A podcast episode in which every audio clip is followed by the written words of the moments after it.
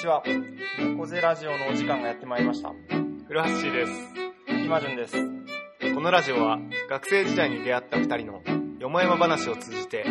東京の片田舎から日本社会をじわじわ温めるそんなラジオとなっております。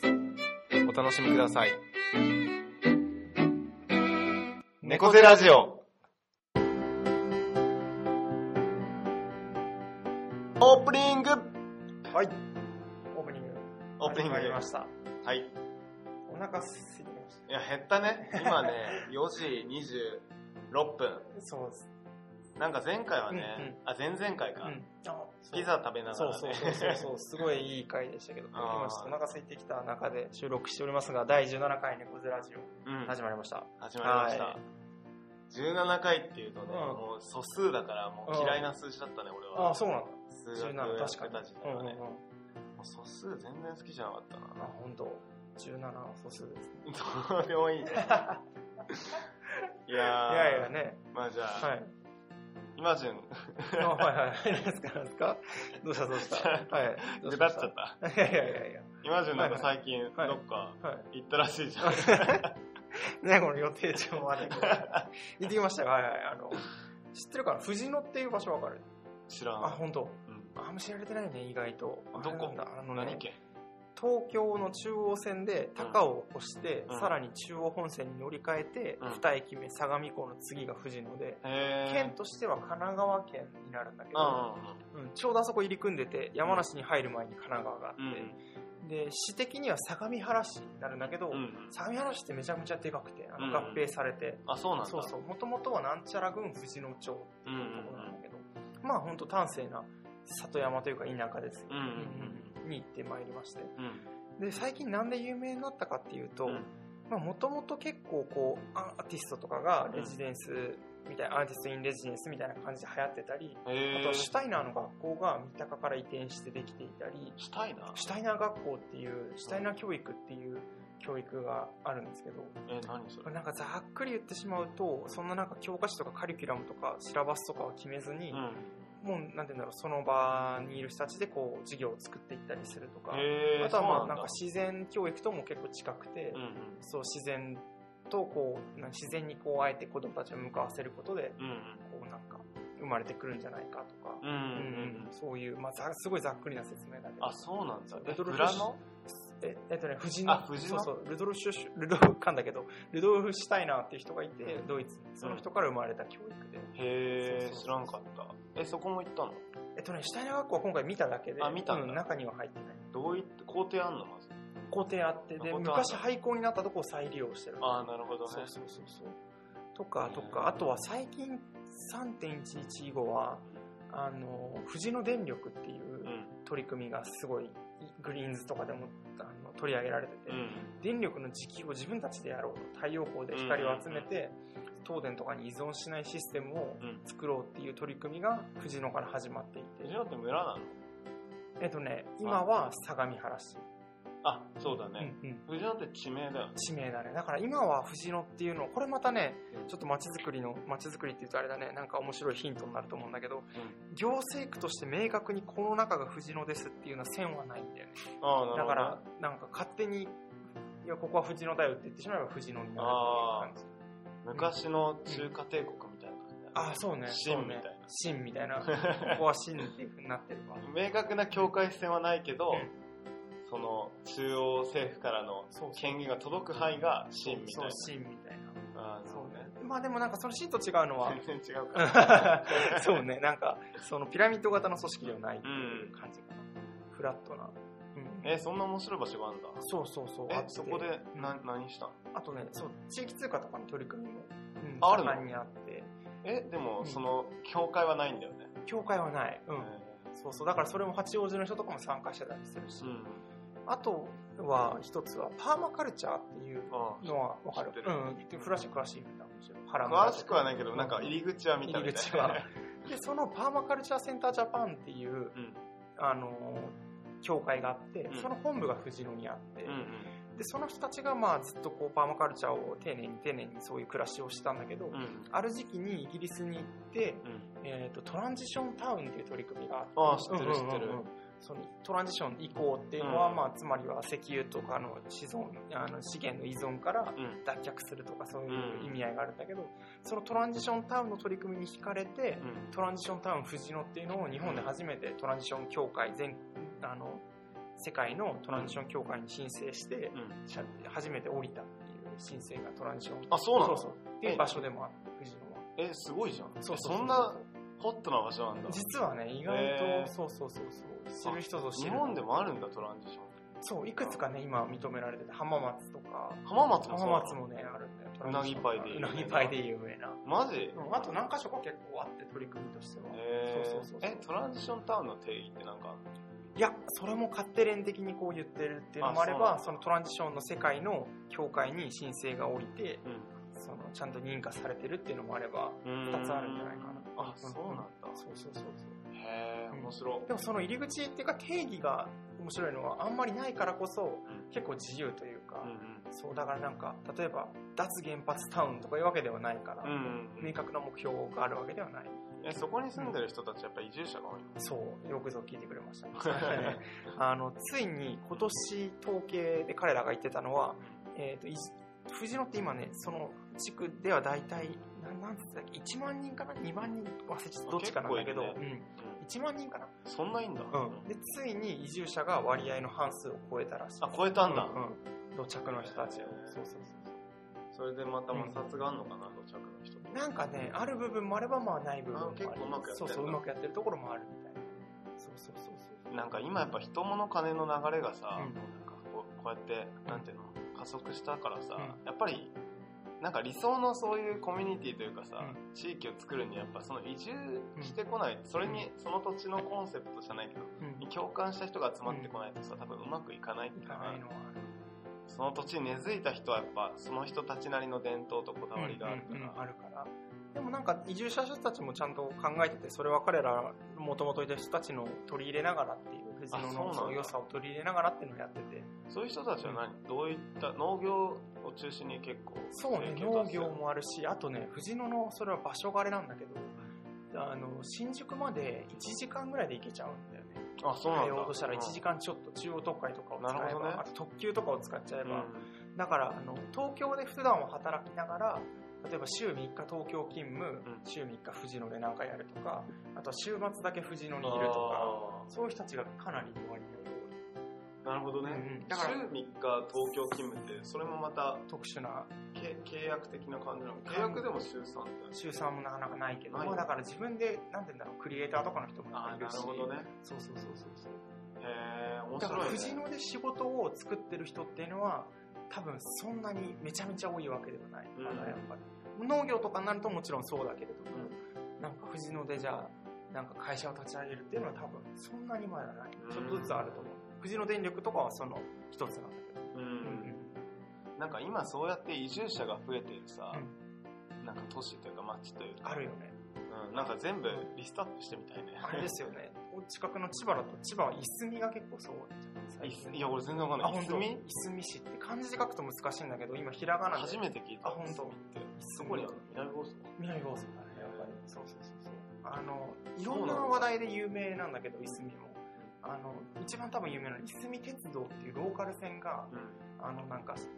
立ち行かなくなったのを社長をこう公募制でやってうん確か、なんか話題になってうん、あそうなんだドラマにもなったりなんかローカル鉄道菜の花ラインのなんちゃらへえそうそうそうにもなってそうなんだであとはそうやっぱ移住者の人たちが多くてあのグリーンズの鈴木奈緒さんあーとかは今いすみに多分住んでてあそうなのそうそうでなんかそういうコミュニティっていうかいろんな人と住もうっていうので移り住んでくる人がやっぱ多くて面白そうっていうあそうなんのでだそうそうそうへえ千葉でいうとやっぱ南房総はもともとその風土の影響もあるけどそういうのがあって特に最近いすみの名前はよく聞うくん、なるほどねいすみもいすまあ東京とはちょっと離れてるもんね南房総だそうねでも通えない距離ではないっていうまのあがやっそぱっかみそかもね2時間ぐらいそれかまあまあそれはなんかなんか二重生活とかもあるのかな、うんうんうん家を二つ持ってるとかもあるのかなああそういう人もい普るかも段はまあなんか社宅かなんかでうんうんさ、うん住んでるけど、うみんたいなそこに行くそうあーなんかどうどういうそういうなんか新しいさ、うん暮らし方っていうか働き方をしてる人たちがさ、ねどういった感じで、ね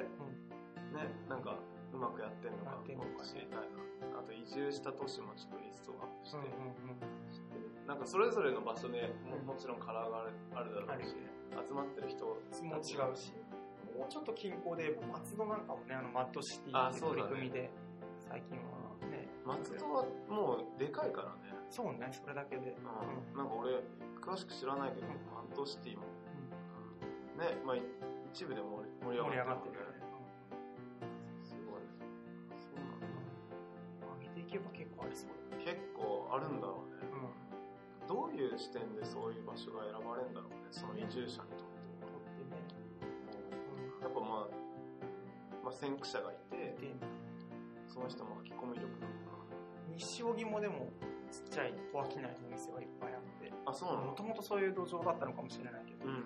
なんか小商い天国とも呼ばれてたりしてあそうなそんうだだから面白いのは駅降りていくと歩くとその大手カフェチェーンがあんまりないあそうなドのトールスタバとかまああるのはあるんだけどなんか小さいカフェが頑張ってたりするあそうなんだ、ううん定食屋とかも素晴らしいねうん素晴らしいねそうそう応援したいねそそれはうでもそうそう西荻はどっちかっていうとなんかまとまりがあるっていうよりもなんか面白い空気に多分惹かれて各店舗の人が移り住んでそこでお店を開いたりしてるみたいな、うんなるほどね西荻茶散歩っていうねなんかおお茶をテーマにしたこう街マ歩ッきプみたいそなうそう街歩きマップがあったへえなんかそういうのを情報を集めたうんなんかないの本とか もうなんかそういうのちょっとまとまった情報を得たい情報ねでも屋根線もねそのあ一つそうだであるしうん難しいねやっぱ本当に得たい情報っていうのはね、意外とまとまってない、意外とまとまってないんだろうね、えそれは今じゃでもさその藤野はどうま藤あ、野まはあ、いいろいろグリーンズとかなんかでしてたんですかそうねっていうのもあるし実は藤野にかつて一回実はもう事前に行ってたことがあってあれその時愛ちゃんとそうそう愛ちゃんと行っあたその話してたね前ねしたっけうんなんかうんカフェがあ、よかったそうそうそみたうそう、いなマクロビの。んそうそう。やっぱその人も移住者の一人なんだけど。あそうなんだ、うねだってあと沖縄もさう移住者がめちゃくちゃ多いからさカフェがめっちゃ多いってそいううしそうそうそう。こんなとこに建てたみたいなやっぱ移住者はまあ比較的センスもいいから、うんそこそこ繁盛してみたいなそういう意味では鎌倉もそうかもしれなあいね。そうだね、んん鎌倉もそう移だ住者が多くて湘南の生活をしたいっていう人は行確かくのにかもね。確かにうん面白いな、移住者の実態ってどんな感じなんだろうなんか俺なんかさ、うんあのなんていうの自分のあいなんていうの、まあ、地元というか、うん自分が根ざした土地っていうのがないから、うんうんこれから移住者にしかなりえうんなくて、うんうんうんうん でもなんかその移住先としてのさ、うんまあ、場所みたいなのをさ常にやっぱりアンテナ張ってたいからさ、うんうんなんかそれがでも最近は東京近郊以外にもいろんな本当にところに今地方が暑いじゃないけれどなんか行ってるような気はするうんその人たちがでも確か何で集まってるんだろうってのが気になるねどういう判断そ例えばあの島根の海士町なんかあはあやっぱり移住者が多いんじゃないかねあいどんたな場所が全然わかうらんんけど、ね聞いたことはあるうんうんうんかなり離れた沖ノ島っていう島のううんんであったりねうんでもあそこに人が集まるってことはさ、う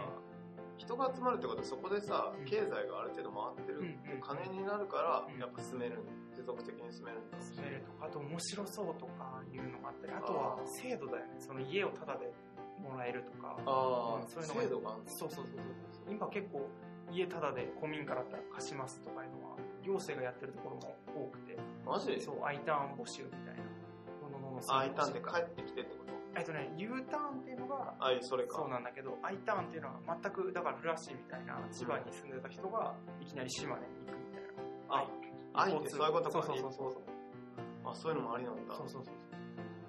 まあ、そうで、こんだけ都市化進んだらね、うんまあ、余ってるだろうね。う民んうん家も、そう都そ市うそも。うそう余っててだからそういう取り組みが本当にいろんなところで今は、まあ、島根なんか割合ツアーのっていうところでああ、聞いたことある。そうそうそう。あったり。なんか、確かに面白いね。結構そう考えると面白い。うん旧日のあの、なんだ、小布施長野県うのん小布施町とかもあったり。面白いななんか最先端って感じするななんかうんやっぱりこの都市化が進んでさうんグローバル化も進んでさうんそういった中でなんかそういったまた逆の動きじゃんねうんうんうんうん。地域に移住してうんまあ、そこで関係性を構築して、そこで小さな経済がそ回うるそようう。ね、だから気仙沼の人たちのを見てるとすごい眩しいなって思うのはそういうことやってたりするからね。に。うんうんあ気仙沼のいや、なんかそこ上げる中心にああそうだねん確かに、ユースとかうんうがんね、う頑張ってるから。んインターンの人がね、次々来るって、また矢野大地君が帰った後も新しい子が来てるみたいな。あ、来たの、うえん。ーなんか時期的には重なってたみたいだけど。あ、そうなんだ。そうそうそう。次々ね、いるから。確かに、すすごごいいね。よねそんな1年間休学して、そうそうそう、またその子もだったり。すごい。うん大学に行かずに、その、選んだり。う。うん気仙いいなぁ、うんそれ。なるほどね。面白いなぁ。なんかそういう情報が載ってる雑誌とかはないの沼どうなんだろうでも、なんだろうね。なんか、ありそうだよね。ありそうだよね。 な、あの、なんだ、ターンズとかってあターンズ今も地そう域かが暑いとか言ってるのは。あ、ターンズそうなんタだーン。ズまあまあ、でも、いや、でもそういう面もあるけど、でも、ちゃんと、うんなんていうんだろうね面白いのを記事にしたりして。あ、そうなんだ。うんうんなるほどね。しますうんまあでも、そういう雑誌は増えていくんじゃないかな、これから。うんううんん、そんな気はする。ううんん。う面白い。なんか、SNS と、ん俺的にはあの、シェアハウスと同じぐらいのうん、その新しい、新はいはいはい。なんか流れというかうんうんうん、時代の潮流だよね。うん10年前までは全くなかっうん。なたか。ったね。うん SNS もシェアハウスも本当うん一気に流行ったし流、行ったしね。その地方移住者がどんどん増えてるのも多分今なんだ。うんうん。うんっていうのをね、俺の父親がね、すごい力説してた、この前。なんか、うん本当なんかし自分でも言ってなんか仕事人間だったっていうのを言ってて、うんうんそうんのうん家とうん大学うんっていう中が自分にとっての社会だったかうんうんら、なんか俺が最近ブログを教えてはいさ、はい。また違うで、ね。 Facebook も教えたの。うんうんうん。で、Facebook を教えたら、やっぱり自分のうん世界がうん、その2つ以外のところで生まれたっていなるうほどか、なるほど。自分がなんか世界に開かれてるような感覚になったみたいな。なるほど、フラッシュのピンときた。それだから、うんなんか父親母親世代って Facebook にはまりがちだなって思ったんだけど、そういう意味合いがあるのやか。っぱそうなんじゃうんん。俺らも結構さ、うん。あ、でも俺も覚えてるのが、ん俺は高校卒業して浪人時代の時にミクシーをやり始めたけどは、確かにそんな感覚だった気がすいるは。いはいはいはあはあはあなんか今まではさ、小中高っていう、学校学校と家うん、で、時々今、なんていうの部活の延長線上で対抗試合じゃないけうんど、うん。はいそれが社会だったから、はいはいはい。ミクシーで、なんかそっかそっか自分が世界開かれて、なんか自分に会いたい人は会えるし、なりたいもものになれるんだみたはいいはいな、はいはそういう感覚になったのはあったね。い。なるほど。うん。あの時が一番やっぱり SNS としてなんうか、んうんううんわーって自分が開かれる感じが。開かれるが、 そうだなるね。ほどね。えーなんでその話したんだっけあでその父親がさそのやっぱ時代の流れとして、やっぱりその、ブログ SNS を通じた個人の力がさ、うんまあ、増えるっていうの、プラス、んまあ、最近のシェアハウスがさ、うんやっぱそのシェアハウスもやっぱ家と、うんまあ、職場以外の、うんまあ、新しうんい開かれたうんコミュニティとしてのさ、うん家なわけじゃん、うんっていうのを力説してて、うんうんまあ、それプラスやっぱり今またそのそれよりも新しい流れとして、うんそのまあなんだろうね働く場所と住む場所をなんうかん一緒にしちゃう一と緒いうにしちゃうっていう、そうだよね、考え方だよね。考えうんうんも増えててうん面白いねね面白いうんそんな最先端な気が最先端な気が。うんしますけど。そんな僕の近況で、フルアッシーの近況は、俺の近況行く いやいやいやえ、じゃあ短く。はいはい。俺昨日ライゾマティックス、あインスパイアードバイパフューム店っていうのに行ったんだけど、ほうほうもうめっちゃ良かった。ほうっていうのは、あの、俺パフュームのファンクラブも入ってるぐらいうんうんの、まあ、パフュームが好きなんだほうけど、うんパフュームのライブってもうすごい、なんかデジタルというか、まあもともと中田康隆さんっていう人がうんうん、あの、テクのうんうんミュージック、まあ、電子音を使っうんうんてうん楽曲を提供してんだけど、うんそれプラスライブの演出がすごうんくて、うんうんなんかデジタル映像と、うんまあ、そういうデジタルと、まあ、生身のさ、うん人間の Perfume の3人組を、うんなんかうまくリンクさせた演出っていうのをすごいほうしてて、ほうほうでもその映像演出を手掛けてるのが、うんライゾマティクスっていう会社で、うんその会社の Perfume の展覧会が、ほうあの今月の21日までに、はい NTT コミュニケーションはいズ、ICC かな ?ICC っていう美術館でやってるんで、ほ行ってくださいっていう、うなるほどな。ほあの、呼びかけを最後に。 もうその最先端テクノロジーうんうんと面白そうだもんそれ。あ、まあアイドルだよね、パフューうム。アイドルのうん、そのコラボレーションというか、まあさらに電子音、テクノミュージックとのコラボレーションでうん、まあ本当かっこいいんだよね。まあちょっと俺言葉では表現できないんだけど。うん。いや、でもイメージつくね、あのつく電子音で。で、うん。うん。でもなんかまあコンセプト自体がさ、やっぱりなんかアンドロイドというか、あのアイドルだけはどい、はいはいまあアンドロイドとしてうん、なんか、まあアンドロイドアイドルじゃないけど、そういうので売り出してるから、なんかおこの前聞いた話で面白かったのが、うんパフ Perfume ってうん、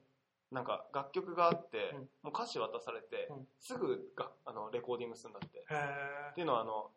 歌詞の意味とか考えちゃうとあ気持ちが入っちゃうからあー、それダメなんだっへてえ。。へえ、面白い。だからもうすぐ歌わせてあそうなんだうん、もう感情のこもってない声を録音してうんうんうん、それがもう世に出るっていへう。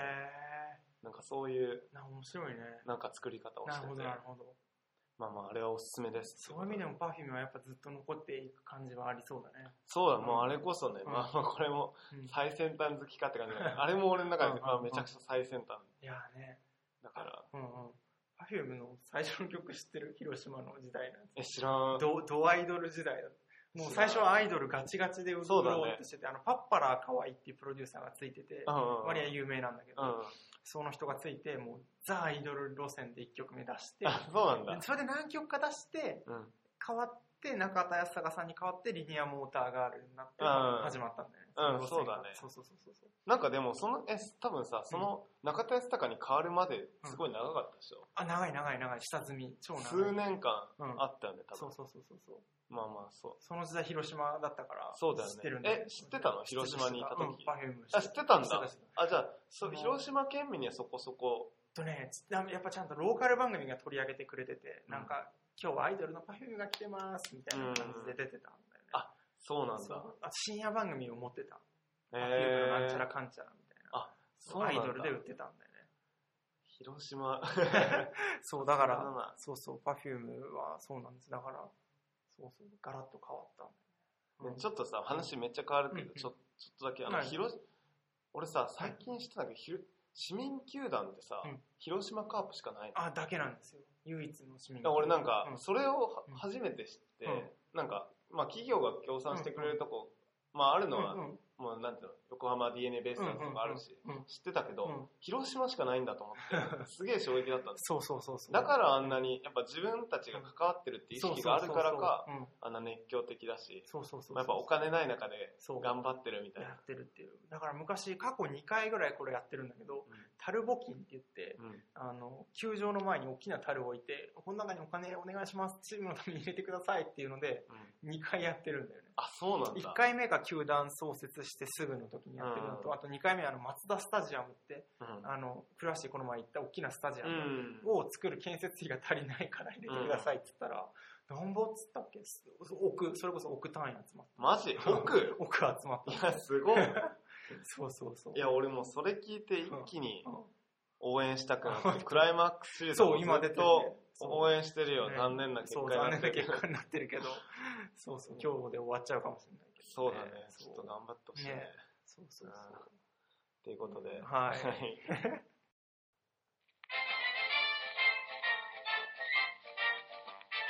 僕らの猫背辞書はい、ということで、コーナーに入ってまいりましたけども、久しぶりの懐かしの。懐かしのコーナーですね。はい。今となっては、僕らとね、僕、僕らと猫背でした。僕らの猫背辞書ですけれども、うはい、このコーナーどういったコーナーか、まあひ、あの、久々なのでちょっと説明しますと、ん。はい。あの、愛とかですね、あの、まあ、えー芸術とかですね、おしゃれとかおしゃれとかね、うん。こう抽象的な、まあ、人によって多義なワード、まあ、解釈の異なるワードを、えーし普通の辞書はこう客観的なことでこう述べていくんですけども、うん。僕らの猫辞書は主観的に、うねん僕と古橋でこう定義していこうっていうようなテーマでして、今回久々にあるんですけどもはい。今までねあの芸術おしゃれかわいいあーなんだっけ。なんだっけ頑張ると努力するのの違い違い。なちどょっとこれイレギュラーな例だけど。ねやってきましたけれども、うん今回は文化文化。カルチャー、カルチャー大きく出ましたね。文化ですね。文化についてやっていこうということではい。見ていくんですけども、英語で言うとこれはカルチャーになるんですかね、文化は、文化は。うん。他はないよね。他はないと思うけど、ねあんのかなまあでもおそらくないと思う。そうだよね。うん。で、そうなんですよ。今回文化について話したいなと思ってたのは、まあなんかその背景として、あの、古橋が前回ね、リトアニアに行ってきて、そうだね、うんあの文化についての、まあ、うんディスカッションというか、まあ、厳密に言うと伝統文化を、はいはいはいはい。まあ、あのそれぞれの青年たちの国で継承するには、まあ、私たちはどうどういう取り組みができるかみたいなうん話し合いだったんだけど,、なるほどなるほど。それもちょっと通じるところがあるかなと思ってう選んでみまん、した。そうだねまず伝統文化の対比で言うならポップカルチャーがああるよねるね最近。のそうね。ポップカルチャーと。最近のやっぱうん日本のポップカルチャーで言うと可愛いとか、はいはいはい。やっぱなんていうのキャリーパミュパミュうんとか、うんうんうん。そうそうそう。まあ、伝統文化は皆さんご存知のねね能とかそ歌舞うそうそう伎とかまあなんあと何があるんだろう文、まあ、スポーツを文化に含めたら相撲とかもそうか、ね、そうね。うんそういうのをポップカルチャーを文化として認めるのかとかね、うん、どういうふうにそれが生まれてくるのかとか、うんいろいろな視点であると思うんですけども、まずじゃあどうしますいつも通りちょっとあ 辞書、デジタル大辞典でやってみましょうか。おなじみあのおなじみのデジタル大事戦はい。文化、えっ、とですね、これ定義が、ここでは3つありまして、はいはい、1つ目が、えー人間の生活様式の全体。すごい抽象的だね。うん人類が自らの手で作り上げてきた有形無形の成果の総体それぞれの民族地域社会に固有の文化があり学習によって伝承されるとともに相互の交流によって発展してきたカルチャあーまあいい定義じゃん結構ーねうん抽象的な、で2番は1のうち、まあ、とりわけですね、えー哲学芸術科学宗教などの精神的活動及びその所産うんまあそうですよねうん物物質的所産うんなるほど。で、3つ目はどっちかというと多分これ文明開化とかに近いんですけども、世の中が開けて生活内容が高まること。うんことなるほどねなんか文明と文化の違いっていうのはこの3番というか、文明はその一部というか、うんどっちかというとこう進歩的なイメージがありますね。うん技術がこう革新されていって、文明の力とかいう言葉もあるけど、うんまあそれとはだから文化っていうのはちょっと違ったりもうんする。だから別に技術的な革新がなくても文化は生まれるし。うんうんうんそうだね、うんあ、文化ってむずいな、なんかこう考えると。そうですよね。この定義で、う ん見ちゃ見ちゃうとなんか、うん。おおって感じってだなわ。っちゃうね。大きいもんね。なんか結構カジュアルに今まで使ってたけど。はははは。じゃあむしろそこから入っていこうかね。うん古橋どういう時になんか文化って使ってたなんか俺は自分のうん好みとかもそうかもしれないんだけど、うん俺は伝統文化よりもポップカルチャーとなか、るほど。なんか、うん。まあ現代チック、アートも現代アートの方が好きだし、はいはいはいっはていうものでうん文化を捉えてたから、いはい。うん。今回のり、あの、いろいろな国との青年とうのん文化にまつわるディスカッションでのギャップは、うんやっぱりあの文化がうんなんか過去とリンクし過去とか伝統とか、うんそういう人種のルーツとかとリンクして、うん俺は文化を特に捉えてなかったっていうなるほどなるほどなるほど。なんか今ある、うん何なんだろう文はは化はなんか流れというかなるほどなるほど。なんか今あるそこ思で捉え想性とか、はいはいはいはい。潮流とか、はいはいはいをなんか文化として捉えてたから、そこにまず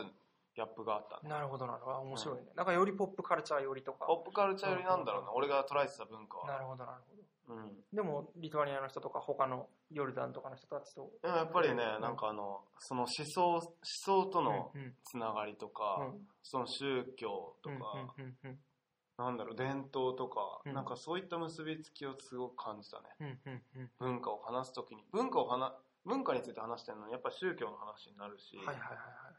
伝統の話になるし、確かなんかうん、どうやって継承されてきたかみたいな、そに。なるのほどなるほど。生活様式の話になるし、うんうんうんそうね、確かに日本も今逆にこう考えてたら、能とかを話すときはやっぱり思想とか宗教とかと結そうびだねつくみたいな。確か伝に。統的なものを言おうとすると、うん。相撲とかもそうだし、でも伝統的な文化でさ、日本で思いつくのってさ、うんあんまなくない確かあんまないし、そんな流行ってないよにね。ね、相撲、寿司、寿司天ぷらまあ食文化か。食文化、食文化覗いちゃうとでも本当に相撲、うん。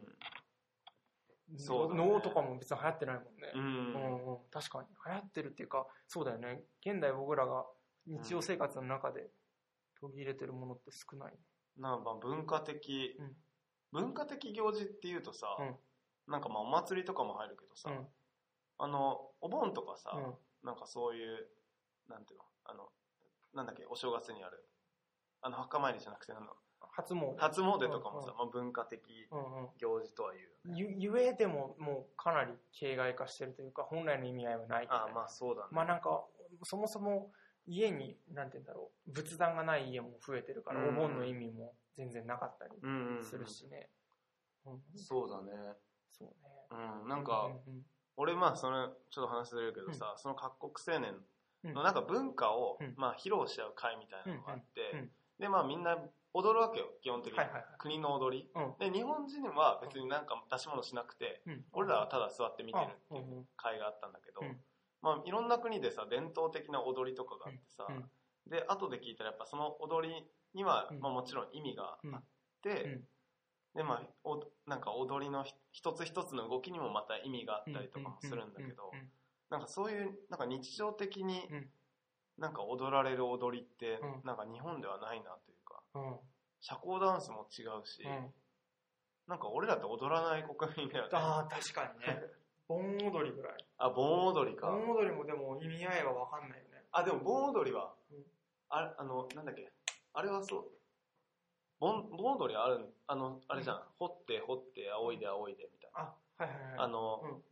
コーマイニングってなんて言うんだろう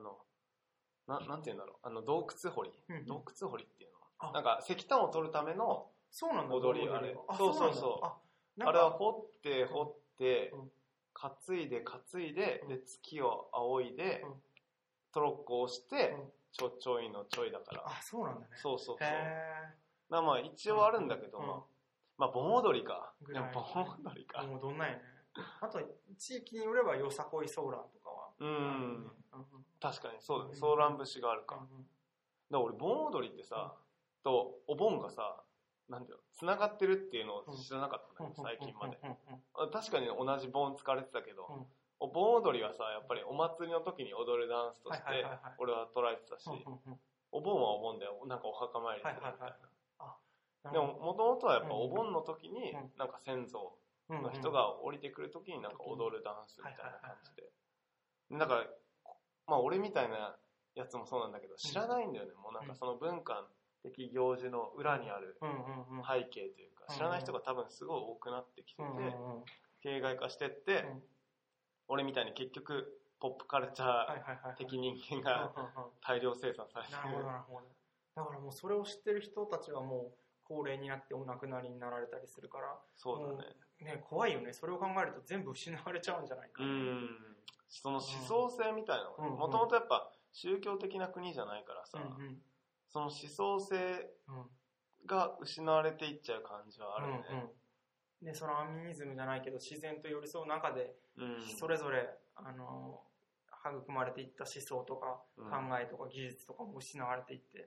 全部ね100円ショップ怖いねポップカルエチャコーノミックアニマルじゃ んやばいねまさに、ね、そう思うと怖いうんの、うんねすごい怖いよね、うん確かにでまあ話そうね文化文化かそうそうで僕今の話をしながら、うん若干事前にも考えてたんだけどあそうなの、うん文化がどういうふうにじゃあ育まれていったりするのかっていうのを思った時に、なんか発信者よりもむしろ受信者が増えるというか、うん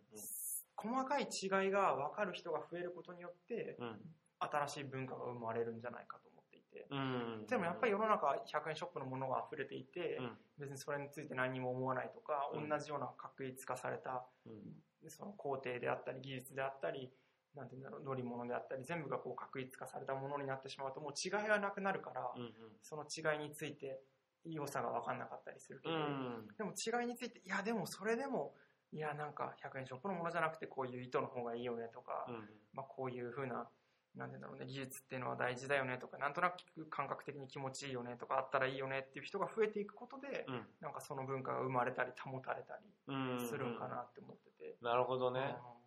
まあ確かに違うものに出会うとさーうん何が違うんだろうっていう目でいるうんし、うんうんなんかその違いが生み出されてる、なんていうの、背景は何なんだろううんみたいな。うんとこも気になったりね、気になうるよね。んうん、そう気になるってところから多分始まるん確かに。だよね、うんうん、だから味食文化で言えば味もなんて言うんだろう全部レトルトとか、うん。もうなんかめんつゆで全部やるものとかになってしまって、うんその味に気づかなかったらもうなるほどねだからねみりんとかそういうのもなくなってくだろああ、うし面味噌も白味噌もいろんな種類があったとしてももう全部同じ味噌みい。なるほどねたいな、。確かに。俺なんかあの、その、 今ジもうん前言ってたけどさ、な、なんで俺味の素、うんなんかそんな、あ、だし、めっちゃうまくなるし、でもなんかちょっとうん違和感があったのは、多分それなんかな全部同じ味にしちゃうっていうのが、その違いがない世界っていうのがやっぱそうそうそうそう面白くないし、あそうその先の発展性がうんうんうんうんないんかそうねな。だってね、全部吉野家マックみたいなのになったら、んもう確かにねうんうんあ、それはあるかそもう。そうそうまあでもそれがもう今失われてきている状況ではあると思うんだけど、ん。各家庭の味っていうのがなくなってたりね、うんだんだんだんだんなくなってたりするから、うん。ね、文化っていうのもなくなってくんかなっていう。いや思想ともやっぱすごい関わるんだよね。うだからん。差異が分かるってことはつまりそっちの方がいいっていうふうなその人の意思があるってことだかうら、ん。そこに思想があるというか、まあ思想って言うと大げさかもしれないけど、意思があるというか、うん意思がなければ、ね、なんか気づかなくて、うんだんだんだんだん文化もなくなるんじゃないかなっていう。でもなんかあの、文化、あうんそうだ。そのディスカッションのテーマがさうん、伝統文化をどう継承していほくうかほ、うほうほう。どう、どう、そのためにな私たち何ができるかっていう問いだったんだけど、なんか俺がまずさ、うんそんなんで伝統文化を継承しなきゃいけないんだろうっていう、そもそものところで、うんまず俺ストップしてた。なんかその文化のさ、うん価値ってうん何なんだろうね。なんか、みん、そこにディスカッションに参加した人たちは、うんもう代々受け継がれてきたものだから、うんこれを私たちが次世代にうんなんか伝え、伝えるというか、継承するうんのはもう当たり前というか、うんそこに価値があるっていううん前提で話が進むんだけど、なるほど。なんか、別に受け継がれてきたものはなくなってもいいわけですね。そうそうそうそう、うんなくなってもいい。うんうん。まあまあでもその一つの答えが、うんイマジンがその確一化してしまうっていう部分にうんそうねうんうん。あるのか。あるかな、一つは。うんで確一化、まあでもそしたら確一化するの何が悪いんだっていう人もまあ、まあ出てくるだろうね。出てくるうよんねうんうん。何が悪いんだろう俺は嫌だけど、うんうん、なんか色が減っちゃうっていう、うん世界の色が減っちゃうっていうのが、うんうんまあ俺は嫌なんだけど、まあ めっちゃお腹鳴っちゃった。 どうなんだろうね、確かに。どうその確率化をなぜ嫌うかね。うん面白くない以外の直感的な理由でなんか示せるのかな。なんだろうね。その、もろそうだけどね。なんか。うん、うんそうだね。なんか、さっきからちょいちょい出てる、その思想性というか哲学というか、うんそういったなんか、うんなんだろうね、自分のうん存在のルーツみたいなのと、うんやっぱり関係性がなくなると、うんいかんのかないかんというか、なんかいけないような気がするんだけど、うんうんなんでいけうないん。んだなろんう。でいけないんだろうね。な、ななんだろなんだろうね。でもやっぱ人は生きていく上でさ、うんうんなんか自分がどういううん人間でさ、どこから来てどこに向かっていくのかっていううんのが分かんないとさ、やっぱ絶望しちゃうっていうのがあんのかな。そうなだんだよねうんってやっぱ、し今まで100%死ぬわけじゃん、人間って。うんうんだからその、その絶望的な事実をうん受け止める、なんていうのなんか受け止めなきゃいけない、ななんて言えばいいんだろう。受け止めなきゃいけないからこそ、なんかそういう思想というか、そういうんうん自分がどういう方向性でうん生きていくのかっていうよりどころがないとう絶望しちゃうのかう。なるほど、なるほど。そうね。で、それで宗教がそうなんだろうね。な。うん思想であり、宗教は、そういうものになってきうんた。うんうんね、日本人はうんしこの宗教によらなくても、うん。宗教的なものがたくさんあるのかあ、それは、うん、そうだと思う。な。うん一つはね、その、八百万の神じゃないけど、うん。うん。なんちゃらさん、なんちゃら神様、千と千尋の世界じゃないけど、まあ、大根も神様だし、鳥も神様だし、うん。それぞれ物に宿ってるっていうのは考えだったんうんうんだ、うんうん。確かにうん。うんそうだね。そうだったね。うんうんうん。うん何なんだろう。ね。まあ、文化。むずいむずいな。定義ね。うん。定義か。定義ってなると、久々で、なんか久々な感じもあり難しい。うん。定義すると。よし、じゃあ。ねしかし、なかなか難しいですね、 今回は。いや、文化っいてやねやっぱり広いし、うんやっぱ多多義語だね、本当にね。ねだいからろんな切り口で見えてくる。だか文化のら、姿があるそうそうそうそうそうそう、うん一面じゃ捉えられないってこと捉がえられない。何より分かったしうん、あの、辞書が相対っていうふうにごまかしちゃうというか、あれがやっぱり、なんて言うんだろう、辞書的なやっぱり、そうだねう、ん客観的な。そうそうそうそう、しょうがないというか、うん。ああなるんだなっていうのが分かりながら。まあ、今回ね、うんうん俺らのやっぱ猫背辞書は主観的そなう辞そ書。うそうそう。だから、ね、これはもしかしたら聞いてる人からしたら違うっていうふうになるかもしれないですけど、うん。実は今回、あの、僕と古橋の中でもうん。一致しなくてですね一。致しなかったうねん、。それぞれ猫背辞書というよりも、うん古橋辞書とイマジュン辞書っていうまあまあ、この感じですけ二つをどう、んうんなんかう丸一丸二みたいな感じそうでね、、そうね。猫辞書に書こうかはい、そうしましょな。う。じゃあ、どっちからいきますうかん。じゃあ僕かいきらま。すか。はい。文化とは今を生きる者が受け継ぐ先人の生き方であると同時に今の新しい生き方と出会うことで再び生まれ直すものではある 噛んじゃったな。最後、まあまあいいか。 まあまあ、しょうがないです。はい、じゃあ二つ目。い結構似てるね、今聞いてたら。うん、確かに。自分の生活様式や思想と異なるそれと出会いそれを自分に取り入れ再編するかもしくはそれを意のままとして存在を認めたものうん、うん、うん、うん。という。確かにね。はうん。なんか最初うん言ってたさ、あうのん、世界、日本文化っていう言葉の裏には世界がい。うんうん。なんかあるみたいあな、るなんかその考えがお俺お互いなくなったかも。なくなったかもね。うん、その際っていう部分でうの文化そうそのうそう意味合いがなくなったね。自分の中でのそうそうそうそうそうそうそう。になったね。文化としてうんの定義にうん。なりました。なりました。 はい。いや、もう思わず自分たちで拍手しちゃうぐらいその。うだね。苦長悩丁を場だ 経。ってた。 はい。ということで、聞いていただいた皆さんどうだったでしょうか。はい。で、もしね、また、あの、リクエストをいただけたらありがそたういでですす。ね。。リクエストをまはあい別で募集してもいいかもね。あの、なんか Facebook ページと確かかねに。確かに確かに。改めて募集したらちょっとそうね。見かけた方は書き込んでくれると確かに。ありがたいです。そうしますので、はいあ。の、よろしくお願いします。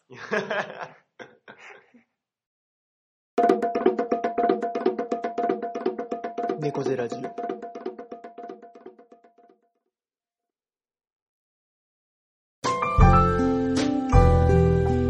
エンディングエンディングです。はい。いや、そうです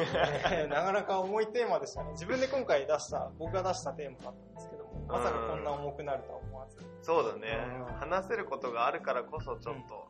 まとめうん。るのに、そう今までで一番大変だったそんう、だ大ね、変ちだょっったと。ね。うん。まあ結局俺とイマジンの合同作品とならなかった。ならなかったけれども。うんうん。いやいや。でも、なんか頭使うね、やっぱり。なんかい、や、めっちゃ使っこたのわ。定義っていうふうな一つあるだけで、うん。全然違うね。言葉としてまとめる難しさね。うんやっぱそぎ落とさなきゃいけうん。ないかそら、うね。そうそう。無駄な選択しなきゃいけないから。フリートークのダダ流しの分とはちょっとまた違う感じが。全然もうつ疲れ た。もうなんかもともとお腹は減ってたけど、もうさらにお腹減ってや、りましたね。今日の夢し何かなって今今は考えて ます。マジンと喋りながら。はい。こはこまいでね、お送りしてきましたけれいども。やいやえねえねえねいえやいや、いや今終わんのかなと思ったらさ。終わんないっすよ。確かにちょっと終わるフルーツなんだけど似てましたね、確かに。いや、本当ですよ、もう。今日2本撮ったんだけどそうね。ね。もう多いお茶飲み干すぐらい喋ったね。喋りましたね。うん、楽しかったわ。楽しかっ結局あの、2回収録したんだけど、うんあの1回目と2回目の収録の合間にもずっと喋ってるた。からそね。うそうそ俺らう そうねそうそう。今日は止まらなかっもう基本ずっと喋ってた。うね、んうん、まあ、いいアウトプットだね。ねうん。まあ、普段はやっぱり、ね、な ずっと喋ってるわけじゃないから、うんやっぱ個人作業っていうのは、まあ、働いてて も多いだろうしね。うん。はい。 少々の疲れを残し疲なれががらなかなか言葉が出てこないエンディングになりましたけれども、第17回はい、ここまでお送りしてきたのは、古橋シートイマジョンでした。また来週バイバーイ